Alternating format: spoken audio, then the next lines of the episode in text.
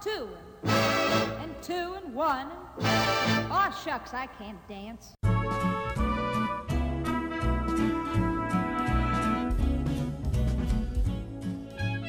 Hello and welcome to Stories from the Open Gov, a podcast dedicated to telling the stories about what open government and open data look like. My name is Richard Pietro, and today I am joined by Kyle Rowe. He is the former strategic advisor for the City of Seattle Department of Transportation and current global head of government at SPIN. SPIN is the micro mobility unit coming out of the Ford Motor Company. They provide electric scooters in more than 60 markets in the US, very much like so many bike sharing programs. It costs $1 to unlock a scooter and 15 cents per minute following that. And today we will talk public-private partnerships, open data, and how he plans to advance government collaboration. Hello, Kyle, and thanks for joining us. Yeah, thanks for having me. Great to be here. All right, so let's get right into it. Now, I believe that one of the things that you developed in Seattle was something called an open permit, which in a way streamlines traditional procurement and the RFP processes. Can you tell us a little bit more about this? Yeah, it's a great way to summarize it, and it makes it sound so simple. But man, if you work in government, you know that procurement is a bureaucratic beast, forced to be reckoned with. The situation in Seattle entering the summer of 2017 was a bit dire in that we had to shut down our public bike share scheme, the Pronto system, which looked a lot like what other major U.S. cities had and many still have. Divvy in Chicago, Capital Bike Share in D.C., City Bike in New York, so on and so forth. Similar operating model, funding model, relationship between the white label hardware and technology provider and city government and their funds made available to operate it. So kind of like a transit system with a private operator of the bike share system. For many reasons, which is maybe a whole other podcast on its own, we had to shut down that operation. And at the same time, there was this new emerging technology coming out of China primarily that was enabling the bikes to be parked wherever the user wanted to be and not based off of a station. And the interesting thing about this technology was that it took a lot of the capital costs away from the system and allowed for private companies to potentially fund and operate the service without any public subsidies. And real quick, you're referring to a dockless network, whereas a bike or something like that actually has to park themselves somewhere. And I think one of the terms is being dock blocked. You're riding a bike or a scooter, and you really have nowhere else to park it when you're done with it, right? Yeah, both technologies have their own challenges. But one of the challenges that came with the station-based technology was that if you went to a station and every bay was full, you couldn't end your trip. Mm-hmm. And so companies tried to create these stop gaps where you could go to the kiosk and plug in your user ID and get 15 more minutes to find a station nearby. And it's like really taken away from the user convenience when in the end, someone's trying to create an A to B trip and not drive.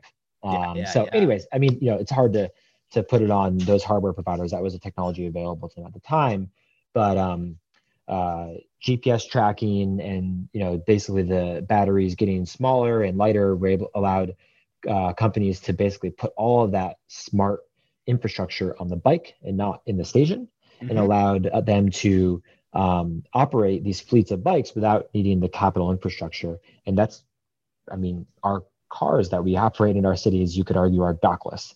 We park them in a way that's compliant based off of policy and sometimes infrastructure in the form of paint and signs that say this is a parking lane. But we do not hitch our cars to a post when we park them. It's no longer a horse.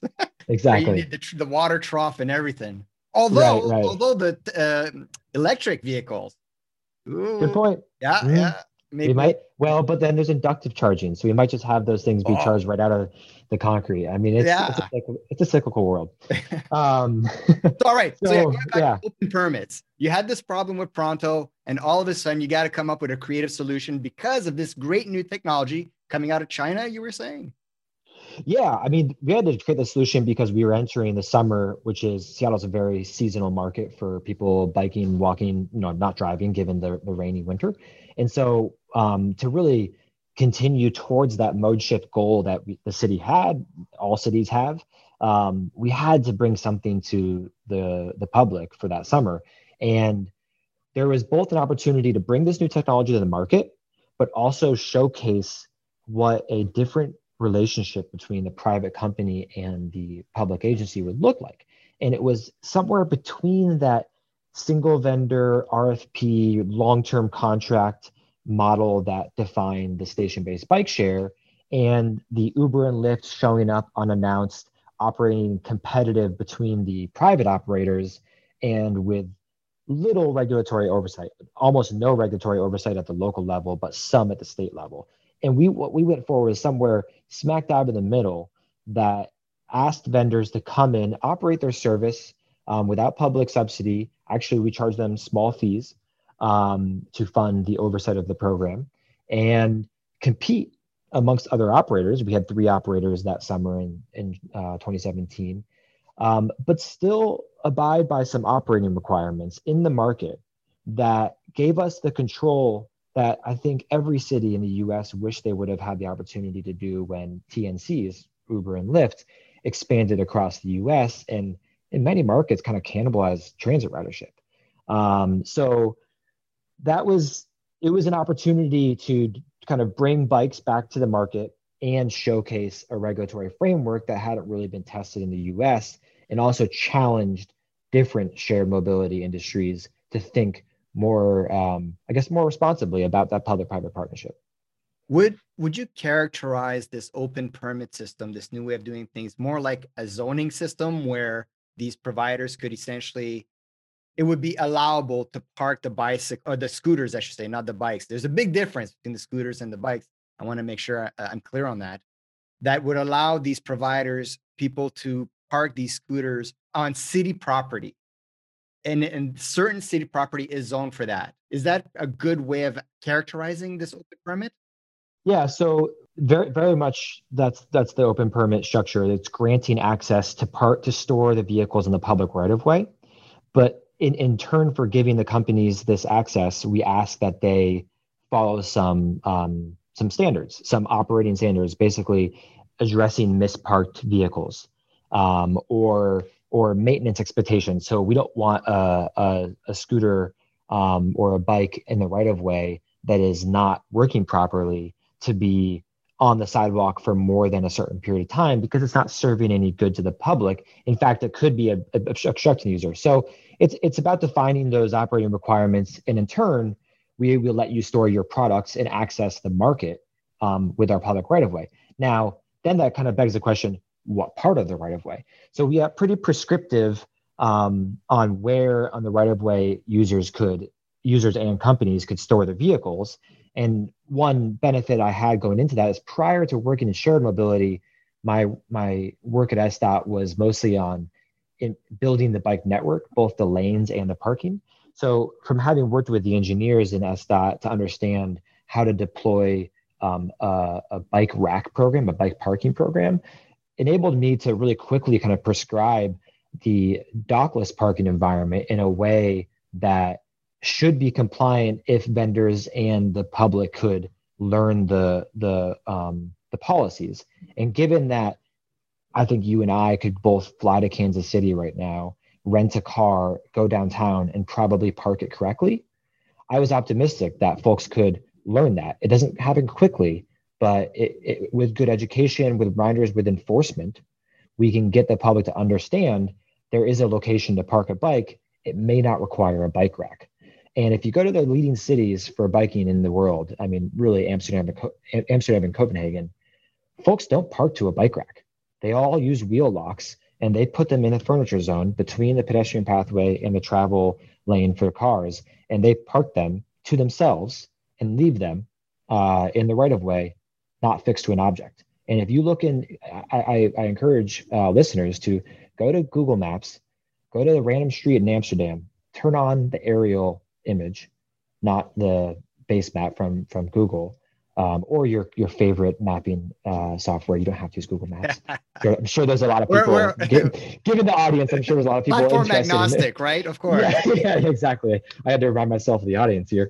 And I bet you could draw a perfect square around all the bikes being parked on the sidewalk there. And that's user education. That's good policy. That's infrastructure built for that mode over many years.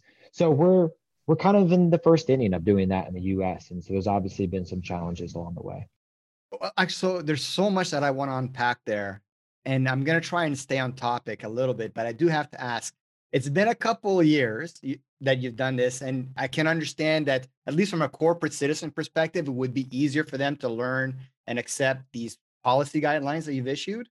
How has the public reacted? How has the uptake, at least in Seattle during your time there, how have they adhered to these policy? And conversely, how has the private sector, these scooter sharing companies, adhered to your restrictions or your demands that, let's say, if a member of the public parks a scooter in the wrong spot, I'm assuming they got to move it. Mm-hmm. Yep. Have the private companies been doing that? Has the public been good generally in following your policies? I'll do my best to answer about my experiences both at Seattle and SPIN, and not maybe the industry as a whole. So it's funny you asked that. When we officially kind of like hit go with that, you mean in Seattle or SPIN or your Seattle program? Well, it's funny. SPIN was the first to launch. SPIN launched 2 weeks before any other company. I handed SPIN and Lime their first permits they ever had. SPIN was a little bit ahead of the game on ready to launch, and they launched, I think, like a week and a half before Lime, and then OFO came a month or two later. But the next day after the first launch, I got just really sick. I was like, I was out of the office for like a week and a half. And I think I just like had this weight on my body of like, oh my God, what did I just unleash on the city? and it like actually put me like out of office for like a week. And so all these questions were come flooding in of interpretations of policies and who's going to enforce that. And mayor's office wants to know this. And I was just out of office. It was unfortunate, but I think I felt that weight of like, oh boy, people are going to park thousands of bikes and they're not going to be required to lock them. Everyone's going to go crazy. So I truly believe the average customer of a dockless bike or scooter user has good intentions and wants to park the vehicle correctly. And in certain cases, they are set up for success. In some cases, they are not. Like, for example, due to some feedback from the mayor's office at the time, I was encouraged to put in a requirement that users could not park on soft surfaces, basically like planted furniture zones. So if you had a planting strip where the space between the pedestrian pathway and the asphalt for driving existed, you couldn't park there. And in Seattle, at least, most residential streets, including my residential street outside my house, is fully planted. So there's actually no concrete or asphalt or paver, no hard surface where you could park compliantly. So in that case, you're giving the user the convenience of going A to B. They certainly have a place where they could park a car on this street, but they don't have a place where they could park a bike or a scooter compliantly on that street. So that's part of our infrastructure being a little bit maybe outdated or focus on urban design criteria or just a theory, older theory of urban design, where we didn't imagine using the furniture zone in so many different ways that I think we're being challenged to do nowadays with diverse vehicles kind of being used in pretty vast quantities. But since that original launch in 2017, cities all across the U.S. have embraced dockless bikes and scooters. I think every single city has seen a lot of challenges in the first couple months. Some of them may be amplified by media. Some of them may be really valid in truly challenging experiences. The ADA user, the disability community of using our sidewalks is absolutely the standard for how we think about pedestrian access. It has to be. So a bike or a scooter blocking them is the worst outcome of someone using our service. We want to be aligned with those users in terms of moving towards a safer transportation ecosystem and not obstructing their use. But we're also on the same team of getting more people out of cars and using other modes and safer modes. So I think after the first couple of months of your typical city launch, things usually cool down. And I do think that the companies involved are trying their best. I will have to be honest, some companies took a launch and expansion strategy that wasn't really reflective of the timing needed to address some of the initial challenges. That's something that we've really focused on at SPIN, both launching with permission and scaling responsibly have been two core tenets of our, we call it our partnership promise, just how we do business with cities. So that's one thing I wish our industry would have done better, but you know, a lot of folks came and adopted that Uber and Lyft playbook and just applied it to a new technology. And so therefore you saw these things kind of just spread rapidly and maybe a little bit too quickly in some cases.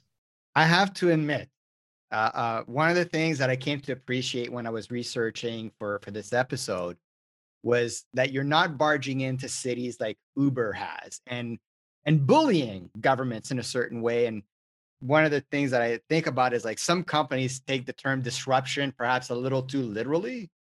And I'm curious to know with SPIN, I know you sort of came in a little bit after the fact, but what was sort of the reasoning that you guys adopted a more collaborative approach as opposed to this sort of barging in Uber approach? What was the reasoning behind that, or what is the reasoning behind that? There's really two main reasons behind this. There's the reason that is simply we believe in it.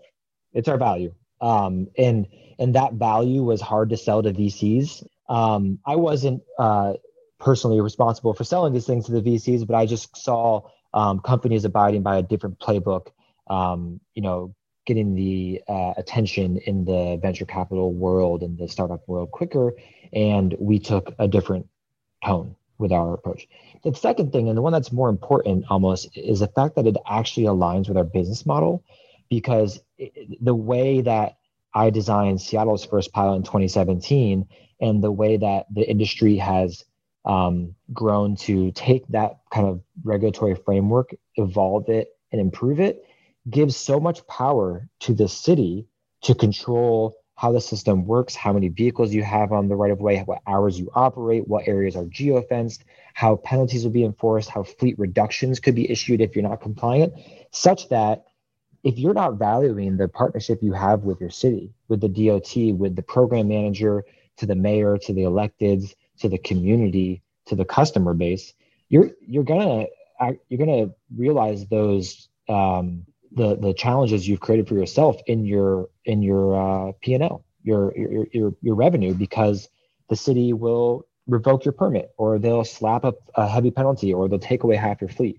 And by growing SPIN across the U.S., each time giving the city the kind of tools to effectively manage their streets because they know them best, we've been able to align a successful business model with local control and partnership. That's gotten out of hand sometimes. I mean, certain cities have come to us and given us requirements or fees and that we had to say, listen, this doesn't work for us. We're simply not going to be able to operate a sustainable business, or we think this is a vast overreach of how you manage our product. You're not paying us, so this doesn't make sense. But in most cases, I think that cities have really adopted this nuanced regulatory framework that kind of balances previous models and does it well. So I'm actually really encouraged by the way, especially in the U.S., policymakers have brought us in the market. So let's get back more specifically into the weeds here and talk about public-private partnerships, because they are and can be very controversial. But at the same time, as I know a bit about public-private partnerships, or P3s as they're known, they're like ice cream. There's all kinds of different flavors of P3s. You could build hospitals, you could build transportation networks like LRTs and subways and whatnot. And you can have a bike sharing or scooter sharing program like what SPIN is all about. So my first question for you is just generally, how would you characterize a P3? What is a P3 in your books? P3 in my books is a private company. It could be a nonprofit that operates a service, but mostly a private company and a public agency recognizing a shared goal and developing a working relationship that enables both of them to be successful and work towards that shared goal, and has a plan, execute, evaluate type of cyclical nature to it, such that at some sort of time scale, the design of the program is improved upon and then deployed in its improved state. So it's kind of the relationship, both of the, and the acknowledgement that we're going to put it forward. It may not be perfect on day one, but we're going to think about it. We're going to review, we're going to improve, and we're going to do it again, as long as we're continuing to move towards shared goal. Some of the ways that P3s are described oftentimes is about moving risk away from the public sector and moving it onto the private sector. Sometimes it's characterized as a different form of financing a project. Those are the two that I know of best. In the case of something like SPIN Mobility, how would you characterize it? Is it, I don't know. Does it fit into two options? I think your two examples are examples of who you might ask. In the first example, if you ask an attorney, a lawyer, yeah, that's a good call. Where the risk is. In the second example, if you ask a financial planner or an economist of where the monetary contributions or the revenue potential exists. And in the case of my example, I was a urban planner that learned how to do engineering. I kind of called myself a plan engineer because I was basically designing streets without an engineering background, but trying to challenge the assumptions in traffic engineering, and then turned into a policymaker in the shared mobility realm. And that's my view from that kind of evolution. So the urban planner / policymaker response to that question. But yeah, I mean, like your angle on the P3, the two that you mentioned are very valid. Just different approach, different stakeholder. Okay, so then let me ask you a different question. And again, I know you are generally have to be a fan of P3s because of the company you work for, but they are controversial. There's a lot of people, there's a lot of bodies that don't necessarily believe in them because they may have been burned, or the public media has made something, made a story out of an initiative. Why do you believe that perhaps P3s have become so controversial nowadays?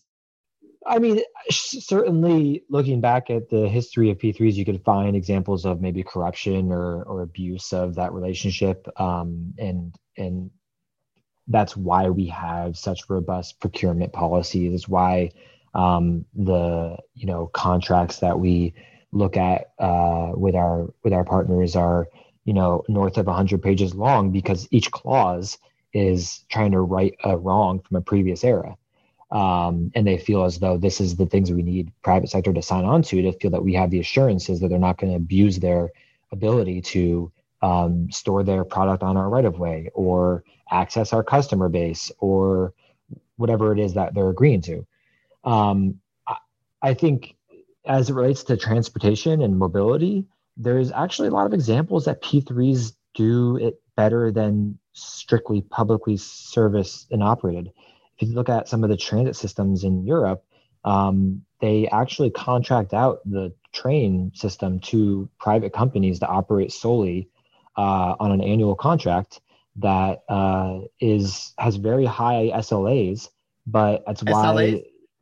service level agreements. Basically, the expectation on how well the service will be run defined down to a few metrics that gives the governing body, the public agency, the ability to enforce and maybe collect damages if the service wasn't operated because they're representing the public. And that's why, like for example, Switzerland, trains never late. Well, let me ask you a different question, and still related to P3s. You had mentioned that sometimes, you know, corruption and things like that can really sour the taste on P3s. How, like, there's obviously a lack of transparency in the process and establishing these agreements and these centers of excellence. I've heard them referred to as. How would you perhaps fix P3s? Because we mentioned earlier Pronto and how it was perhaps a bad example or bad execution of a P3. Would it be fair to say then that P3s are agnostic and they can be done well and they can be done poorly? But my question is then, how can we ensure that they're done well and that the public is kept informed as to those SLAs and things of that nature, so there's no surprises? Yeah, I mean, I think Pronto is a great example of a P3 with good intentions, both sides trying to solve for a business model that wasn't able to live up to the expectations that were initially sold, both to the city from the industry and from both the city and the partner to the public, in terms of the ability to recover revenue, to recover costs from revenue. For example, your average transit trip, if we get on a bus and take a trip, the amount we pay for our trip to the transit agency is typically around like 20 to 30% of the actual cost to serve that trip. The fare box recovery is pretty low for public transit. That means the rest of it is subsidized. And given that as a new technology, there were insurances on the long-term viability, and there was an interest in bringing in sponsorship, there was an expectation to be able to recover a higher amount of that operating cost from rider revenue, basically like trips, customers paying for trips, and sponsorship. And that ultimately didn't pan out, kind of because of the design of the program. But the program was stretched across the city in order to attract more sponsors, everything from the Children's Hospital in the northeast part of the city down to the center city, which is like probably 8 miles away with only 50 stations. With the station-based technology, that means that the A to B trip combinations are so few. At the time, the recommendation from NACTO. NACTO is the National Association of City Transportation Officials. So basically, it's the Association of DOTs, if you will. And their recommendation at the time was 28 stations per square mile. That seems like a lot. Am I wrong in thinking this? Yes, that's a lot. That is a standard that maybe applies to like Manhattan and San Francisco, but probably not really feasible to other areas. And ultimately, dockless technology has challenged the need to really have this station-based only mindset that I think was assumed at the time. Anyways, the design of the Pronto system meant that it was predicated on a expansion, a follow-through of funds after the initial launch that would infill that density. And it didn't ever got there. And so therefore the public perception of the program was really poor because of that fare box recovery was so low. So that was a challenge with communication, with system design, with understanding what the customer wants in a bike share system. But it's really hard to put that all on the team that launched that because this was the first time bike share was coming to Seattle. So, you know, lesson learned.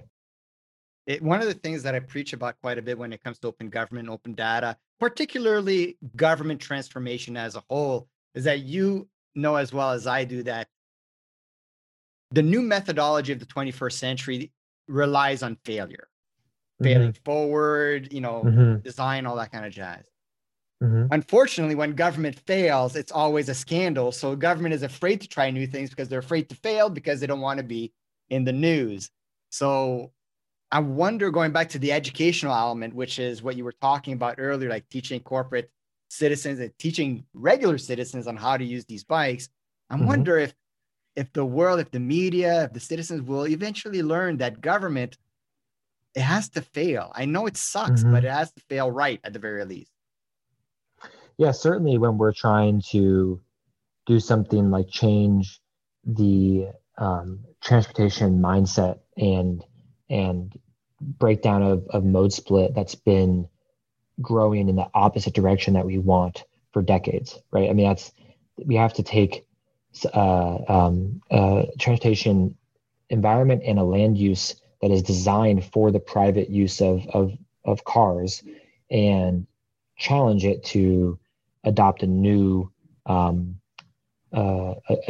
new way of moving, new way of thinking about our day-to-day trips without being able to change our land use at a fast scale. I mean, that the best transportation plan is a good land use plan. Everyone knows that. You only can walk and bike if your trip facilitates that, and the average person doesn't want to walk, you know, more than 2 miles, or the average person doesn't want to bike more than 7 miles on a daily commute.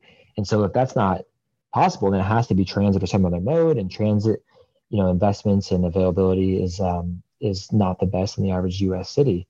So when we're trying to introduce private innovation that really goes against the way we've done things previously, that things down to as nuanced as whether you lock your bike to a rack or not, there's going to be some failures and some challenges. I mean, it's the forming, storming, norming, and then performing, right?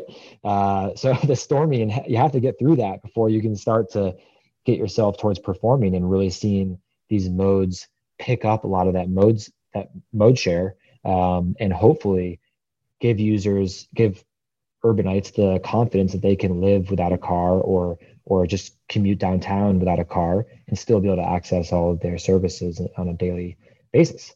That doesn't happen quickly.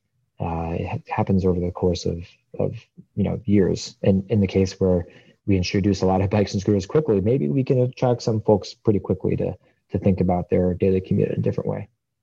On a somewhat related subject about sort of educating the public on these changes, what are your thoughts? Now, I know you're a cyclist, or at the very least, you like to show pictures of yourself cycling.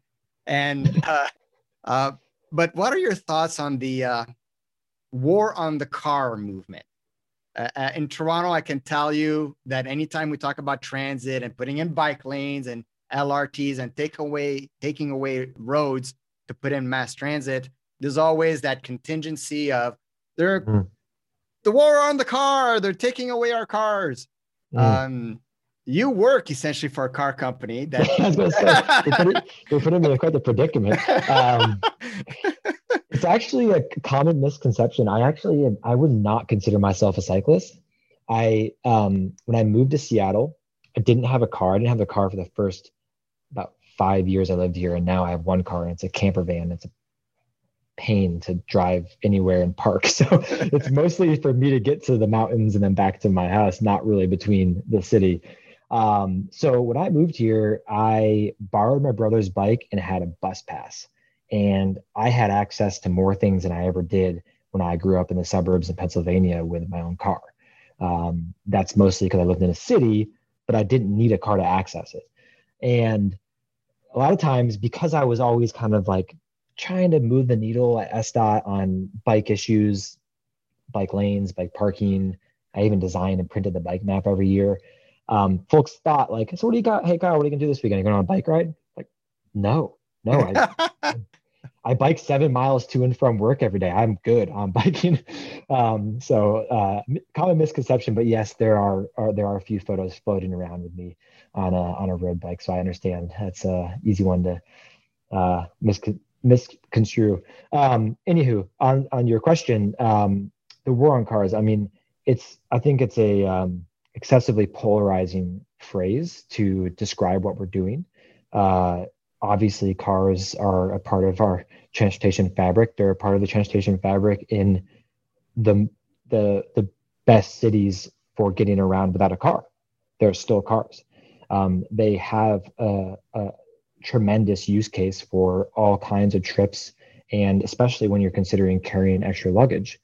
The challenge that we're facing is the environment, climate change, the fact that most cars use gas. But even if we had all electric cars, the safety of our streets, the equity of our transportation system, the cost to access a personal car and maintain it, especially if it's an electric car, especially with the availability of charging. I mean, these are things that are really available to a privileged sector of our society, and we need to plan for everyone. So with safety, with equity, with sustainability in mind, they all point to the same thing, which is a transportation ecosystem that has a better balance between use of the private car or the shared car versus transit versus walking, biking, scooter, one wheel, skateboard, whatever you want. But as long as it's helping more folks access the services and the needs they have in a way that they can sustain. And ultimately, if you're going to store your private car on public land in a high demand part of a city, that should come at a cost. That's, we pay fees and permit costs for every other type of storage in the public land. So I think it's just a new paradigm that we're trying to bring to cities. And by we, I mean like most people working in transportation, not just myself or SDOT or SPIN, but pretty much all folks really jazzed by the changes in the transportation world. No, it's fascinating what you bring up, which is essentially this concept of the first mile and the last mile of transportation, right? In mass transit, it's easy to get on a bus or a streetcar or subway, whatever, but you got to get to that station or a regional transit that, you know, for example, in Ontario, we have GO Transit. It's getting to that stop and then eventually getting at the other end to your place of where you're going to be working. Mm-hmm. And I think, if I'm correct in thinking this, what SPIN is trying to do, and a lot of companies like yourselves are trying to do, is to solve that first mile and last mile problem. And whatever that means is, and from an urban planning perspective, you have to give people options, whether that it's the car, whether you're not a cyclist yourself, but you use a bicycle as a transit means, or a scooter or something like that. Am I wrong in making this assumption that I think I painted myself into a corner here? So just go. I appreciate you stretching outside your comfort zone on the nuances of the transportation world. No, it's totally fine. I know where you're going with this. So okay. Yeah, the last mile problem, right? It's like the existential crisis of transportation. How do you get people to transit? A simple way to think about it is if you, and this is kind of core to any transit master plan, which is, well, that's what we call it in Seattle, the Transit Master Plan. But every city has their own like long-range planning document that's renewed on a 5 or 10 year basis to think like, how are people getting around? Are we doing the right things? Are the investments we're making today going to help our goals for 20 years from now? And in Seattle, the way we think about that, when I was at SDOT and now living in the city as a citizen, is that does the transit network provide access to the majority of the population, some percentage, 95% of the population, within a 5 or 10 minute walk of their residence? So taking the investments you have, or the network you have today and the investments you can make, can you extend the reach of the transit network so that everyone has access to a bus or a train within a 5 to 10 minute walk?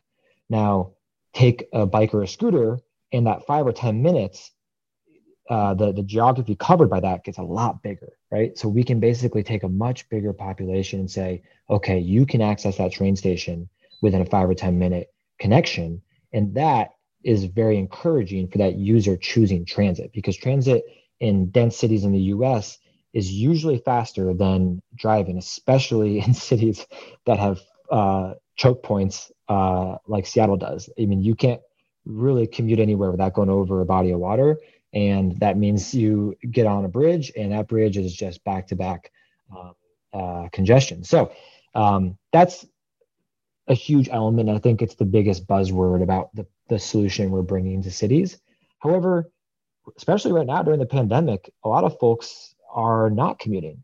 They're not going to long distances from their neighborhood to downtown. And they're just making trips around their neighborhood, right? They have maybe a few different destinations that they see go weekly: grocery store, pharmacy, a park where they want to go and get some fresh air. And I live in a moderately dense neighborhood, kind of like where the urban core of Seattle starts to really leak into what I would call like suburban land use, but still within the city of Seattle. And these destinations for me range from anywhere from half a mile to like probably 2 or 3 miles. And I can get to all of them without having to drive a car, which is great because parking my camper van in downtown Ballard, which is my neighborhood, would be a pain in the butt. Yeah, so I think that's a new paradigm to think about micromobility, is that folks aren't just connecting to transit. They're actually just accessing all their services that they have, because now they live within the bubble of their neighborhood, given that the pandemic is discouraging transit use in offices. I want to ask you a question real quick about open data, because at the very least in Toronto, there have been some hubbub about releasing ridership data from our bike sharing program. Does SPIN release its ridership data as open data? We do not. So that's an interesting paradigm change between that public bike share model versus the private one. I'm glad you bring this up. So often, well, actually most systems, Pronto included, there was like a quarterly report put out, and you could actually download the data set and you could access, sometimes at a trip level, I even believe we had access to where folks were going. And because the technology was all on the station, not on the bike, you could only see start and end trip. You couldn't see the breadcrumb of where the user went on their route. With private bike share, bike and scooter share, especially where we have vendors competing within markets, it's much more sensitive info because of the competition. So if our competitors are aware of the certain geographies in which we are capturing a lot of good market based off of our operations and our intelligence, then they could potentially try to compete with us in that way. So that's part of, there's a different relationship with open data when you think about multiple vendors competing in a market versus one publicly funded system in the market. Very different. And I think it's a really important nuance for policymakers to think and get right, because open data is important. We need to have the right access for folks to be able to do all the things that they can with open data and challenge folks to think in new ways. And, you know, this is certainly, this podcast has many examples of how open data has solved problems, but that the value of our service and of our company could be degraded a lot if our really granular ridership data is exposed. Now, there's a second thing to consider, which is the user's privacy. And despite there being assurances built into the data, obviously it's anonymous. We don't even have a common user ID in the mobility data specification. Let me pause. The mobility data specification is the data spec used to share data between private micromobility companies and cities. And even though that data set, so that data set is probably the closest thing to what the public could gain access to, because given FOIA policies, Freedom of Information Act, that is something that cities have access to. They typically have access to it in a dashboard format where it's aggregated, but some cities choose to ingest those API endpoints themselves. Even in the example of where a city is receiving this data feed directly, and they have individual trips, you know, a field for each trip, there is still potential for re-identifying users without a name or even a proxy for the user's name in the thread. And studies have shown this, like Unique in the Crowd, which is a study from, I don't know, I think 5 or 10 years ago, that showed that with a data set of taxi trips in New York City with no user names attached, and other sources of information available online, social media, other records, they were able to re-identify a significant portion of the users who were in this database.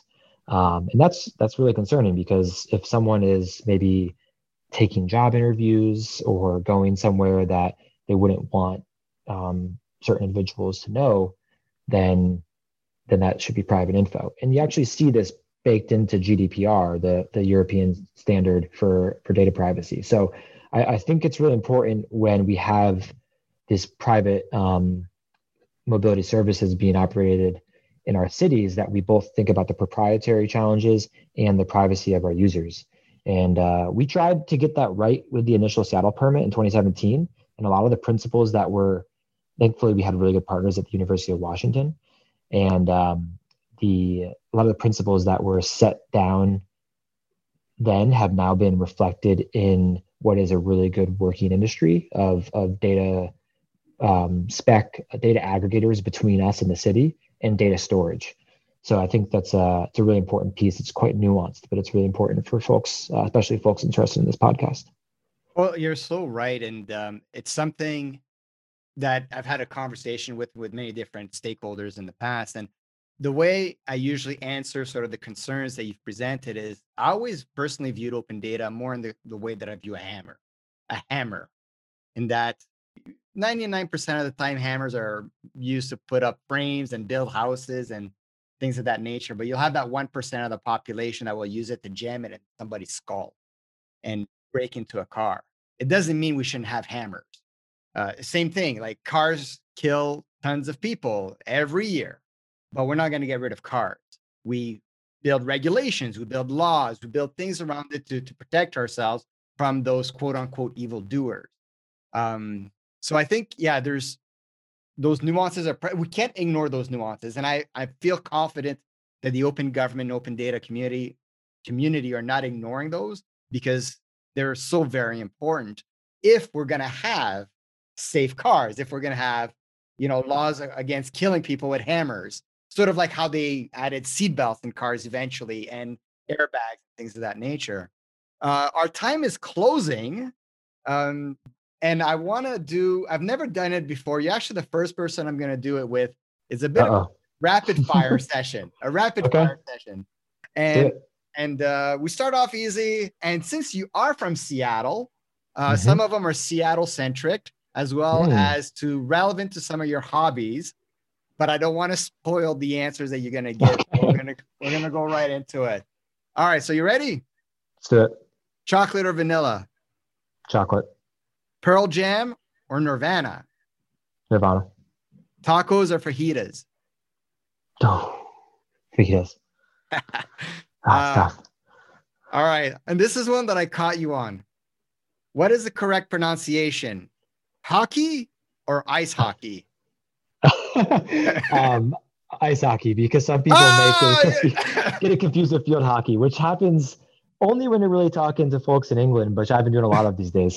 But yeah, definitely clarify the type of hockey. I appreciate that. Yes. It's funny because I've been playing ball hockey for about 20 years.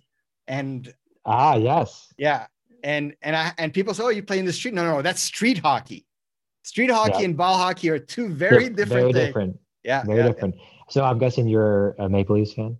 To be honest with you, I'm actually a much bigger Raptors fan. I follow hockey more as a passive sort of observer, and, you know, sure, go Leafs go, but the Raptors are definitely sort of my team, and the Blue Jays are starting to come around that way. Fair enough. Continuing. So because you are a hockey player, you, or at least you used to play hockey, I got to ask you this. I still do. You still do? Okay. Yeah. Or ice hockey. Exactly. Gretzky or Lemieux? Gretzky. Gretzky.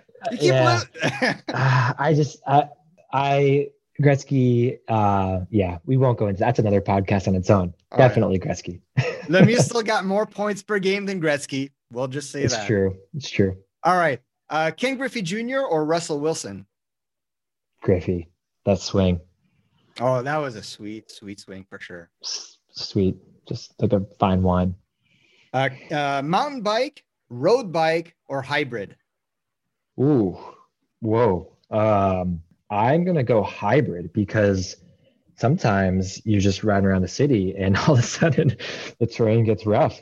I have gone mountain biking only a couple times and it's been pretty painful. So I like to keep to the asphalt when possible, but sometimes you need a little versatile in your wheel, especially your wheel size in the city. No kidding.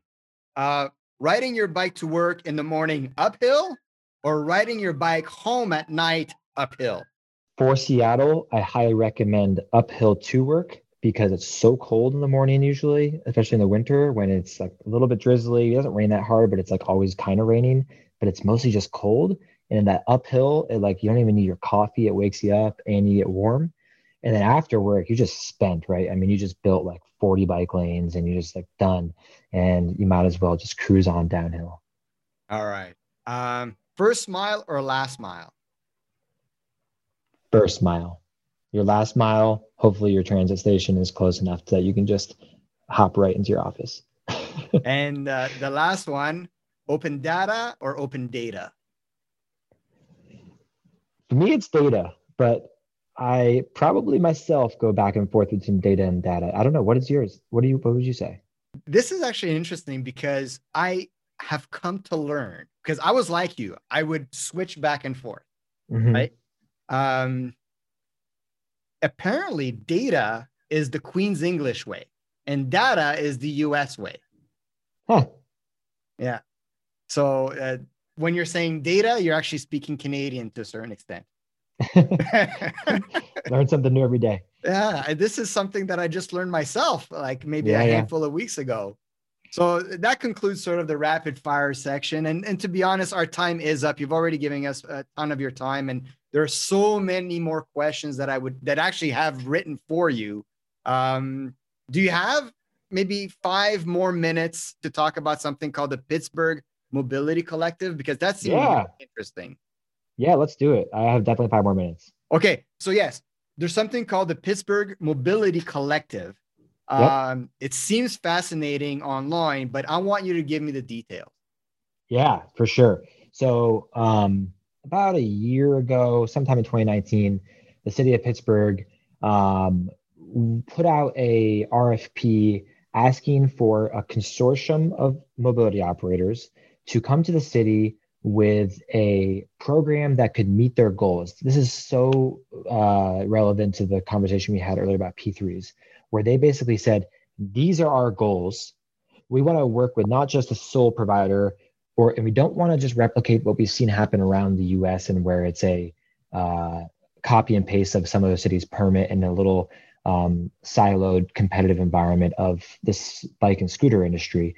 But we want to see private mobility providers work together and offer us something that meets these goals. And they stated their goals for the city. So what we did is we developed a consortium of providers called the Pittsburgh Mobility Collective, and included Waze Carpool, Transit App, Zipcar, SwiftMile, which provides charging for light electric vehicles. And we have Populous providing the data aggregation, which is part of the conversation we just had about taking private mobility data, aggregating it, summarizing it, and giving the city a view that is safe for the public and for the private company. And we offered them the Pittsburgh Mobility Collective, and they chose us. We are really grateful. We have a lot of work to do before we can launch, because one of the many challenges is that scooters are still not legal in Pennsylvania because of outdated vehicle code. That was the case for many states when scooters hit the street, but Pennsylvania is one of the few that still hasn't updated their vehicle code. But we've already made tons of progress. We've installed some charging stations near transit stops in Pittsburgh already, basically ready for the service to hit the ground. So we're creating this mobility hub concept where we're taking transit stations that currently serve the basic needs of accessing public transit and modernizing them to make that transfer from a Port Authority bus or train to a scooter or a bike or a Zipcar seamless. And we're balancing those modes based off of the location, whether it's in the urban core or in the neighborhood, to focus on the type of trip distances that you would expect in those different urban environments. So what we're doing is we're working collaboratively between these private mobility providers and offering what you could call like a mobility as a service program, where a user has access to all their modes within one platform, and they're all going to be aggregated in the Transit App. So Transit App was also part of our consortium, and they are a multimodal trip planner. And you will be able to access a Port Authority, which is the local transit system, a Port Authority bus, and a SPIN scooter in the same app, and take your payment all together. So you could access a bus to a scooter, one payment, connect those trips. Which the reason that this is exciting is because it makes that when you take all the trips done by urban commuters in their car, and you say, okay, we want to take away your car and we want to give you these options to make living without a car feasible, it makes a lot of sense. You got your transit for your long haul trips, you got walking, scooting, and biking for your short trips. Maybe you have car share for intermediate trips or the random time where you need to bring something back from the hardware store or something. But one of the challenges for folks is that like the onboarding of all of these apps and these accounts and all the rules associated with all these different shared systems, some are public, some are private, some are super expensive, some are cheap, is really challenging. And so if we can bring it in a really simple way into one platform, the trip planning is done for them, their preferences for how far they would like to bike before getting to a transit stop, or their comfortable distance of walking, or their relationship with biking up huge hills, or their preferred use of scooters can be kind of built into their trip preferences, that we can make that living without a car really seamless and easy. And that's a challenging thing to do. A lot of companies, primarily the big TNC companies have tried to do this kind of in what we call a walled garden, where they have like kind of create a monopoly by having top to bottom product stack of all of these services within their app. So you stay in their ecosystem. And instead, this is more of a collective effort of saying us individual private companies each want to focus on our product, but we want to work together because we think that our collective effort will meet the city's goals and make it appealing to the customer. So that's the vision of the Pittsburgh Mobility Collective. It's branded as Move 412 for the public. It's going to hit the streets in 2021. We couldn't be more excited. We've been working for a long time with the city, with public, with the community, to get this thing rolled out in a way that I think reflects a responsible P3. It's much slower than I think your average scooter company would like to get to launch, but we're in it for the long haul, and it's going to be incredible when it launches. And this is a perfect way to wrap up our conversation, because we began the conversation talking about the collaborative approach and taking a much more sort of holistic way of consulting with the public instead of coming in and barging in like an Uber would. We're going to do this right. We're going to be transparent. We're going to be accountable. We're going to make sure that we're not wasting taxpayer dollars. Unfortunately, it does take a bit of time, but it's great to see that a company like SPIN is around, has the value system to make sure to work with the public and to work with city officials to make it happen. So on that behalf, or on the behalf of potential future Toronto Mobility Collective constituents, thank you for that. Yeah, we hope to be in Toronto soon. It's actually definitely one of the markets we're really interested in. And you guys have a great leader in your transportation services division. The general manager, Barbara Gray, came from Seattle. She wrote our pedestrian master plan. She championed the Division Zero ordinance in Seattle. So now she's leading the transportation services department in Toronto. And that's great. We're really hopeful to bring scooters and our shared services to Toronto soon. We'll see. I'm crossing my fingers, because much like you, I don't have a car. I do have a motorcycle, but it's like your camper. It's only for me to go out and have fun with. It's actually a touring motorcycle, not a cool bike. That sounds fun. Oh, I've taken it twice across Canada, and it's whoa, across the whole wow. In one impressive. Sitting, in one sitting, 3 months. And what was the best? What's the best part of Canada? It was most beautiful part. Well, obviously you can talk about the mountains, right? Obviously going into the Rockies, but go ahead. British Columbia or Alberta? Which one though? I think they're more into British Columbia that way. Mm-hmm. But I was shocked about how beautiful this tiny little town bordering the province of Manitoba and the province of Ontario, tiny little town called Kenora. And if you have a chance, and this is how beautiful Kenora is. It is so beautiful that we sold parts of the region to the U.S. I'm not kidding you. Look at a map. Look at a map of Minnesota and look for something called Lake of the Woods, I believe it's called. And the natural border of what would be between Canada and the U.S. I know of this. Yes, yeah. It juts. It's because of poor mapping. When they were originally drawing the border between the U.S. and Canada, wasn't the legend was covering the map and they missed the line? No, I've spoken to people living in Kenora. Actually, that's how I learned about it when I drove through Kenora. They said, no, we sold this like hundreds of years ago to the U.S. And obviously the rhetoric back there is because it's so beautiful. They wanted it for the rich people. But you know exactly what I'm referring to. So Kenora was a beautiful part of Canada that I didn't know. I just thought it was a mining town, like so many mining towns in Northern Ontario. So that was that one really surprised me. I spent a lot of time in Squamish and Humberton and Revelstoke doing various mountain activities. And I mean, British Columbia, it's the most beautiful part of North America, in my opinion. But Washington may be a close second. Well, I have no doubts that we could have a longer conversation about this, especially with those living in Vancouver. Exactly. All right. Sorry. I keep taking too much of your time. I do apologize for that. But tell the people how they can get a hold of you, how they can learn about SPIN, Twitter accounts, websites, that kind of stuff.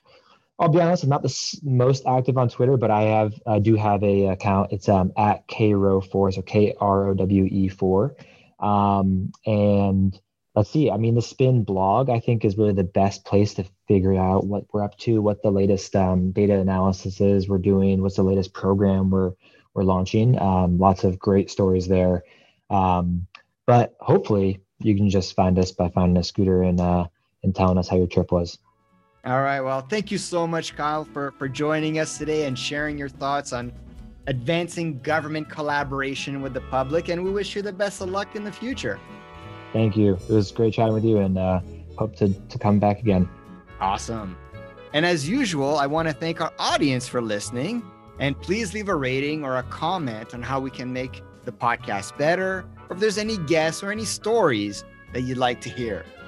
So until next time, let's make it open.